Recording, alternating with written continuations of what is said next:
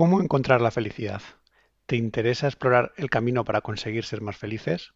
¿Te gustaría recibir alguna pista para intentar mejorar en esa búsqueda de la felicidad?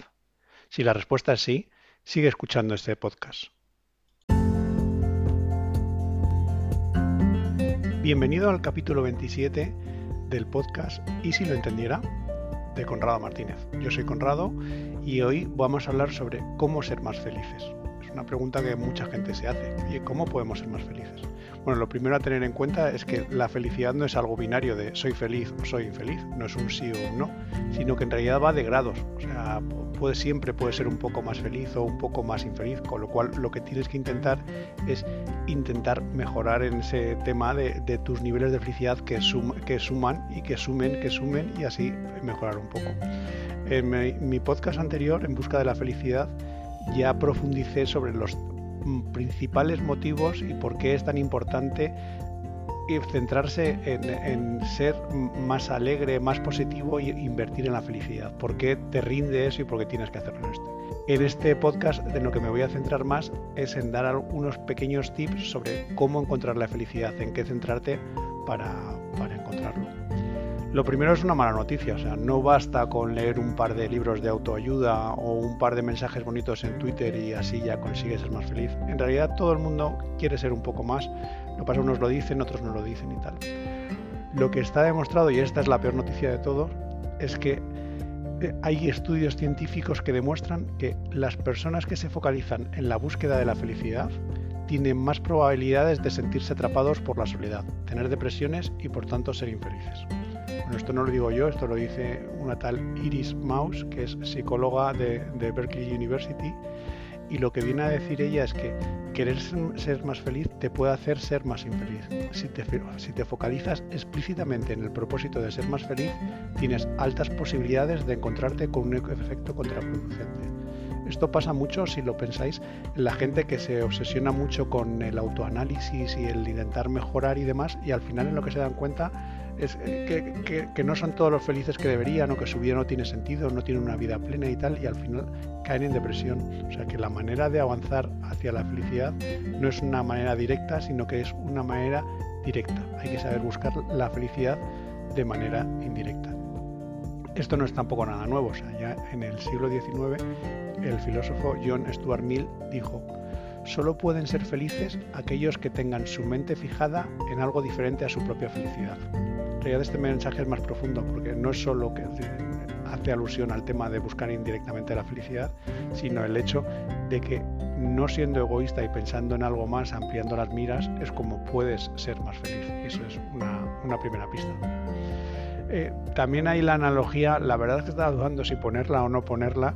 Eh, estoy a la vez que hago el podcast, escribo un post en mi blog, en Conrado y más, sobre lo mismo y, tenía dudas si meter la, analogía que he ido unas cuantas veces porque es un poco cursi, bueno, es muy cursi, pero yo creo que lo deja bastante claro, ¿no? Y es un poco lo que viene a decir es que la felicidad es como el sol. No puedes mirar directamente a la luz porque es demasiado clara e inalcanzable y te hace daño a los ojos, pero sí puedes mirarla indirectamente, puedes mirar al arco iris y disfrutarlo. Pues con la felicidad pasa lo mismo, no puedes ir en plan de, bueno, yo hago esto para ser más feliz, porque al final, aunque hagas algo de esa manera, por egoísmo puro, al final te sientes infeliz y es contraproducente. Por eso lo que tienes que hacer es ir por caminos indirectos para, conseguirlo. Perdón por la cursilada, pero yo creo que por lo menos el concepto se entiende que es de lo que consiste esto. Y entonces, ¿en qué deberíamos fijarnos para conseguir nuestra felicidad?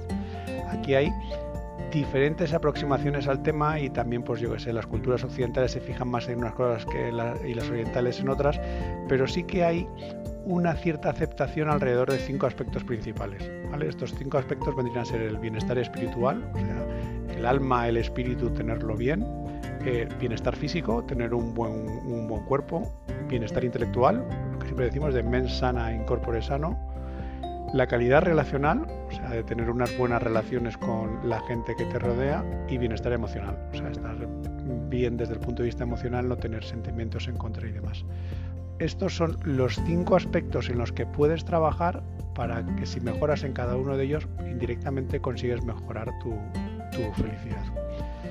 Podríamos discutir sobre si son estos aspectos o son otros o si falta alguno en la lista o te sobra alguno, pero en realidad esto no, tiene ninguna utilidad. O sea, lo que hay que mirar es, oye, si yo trabajando en estos aspectos puedo conseguir que mis niveles de felicidad mejoren. ¿Vale?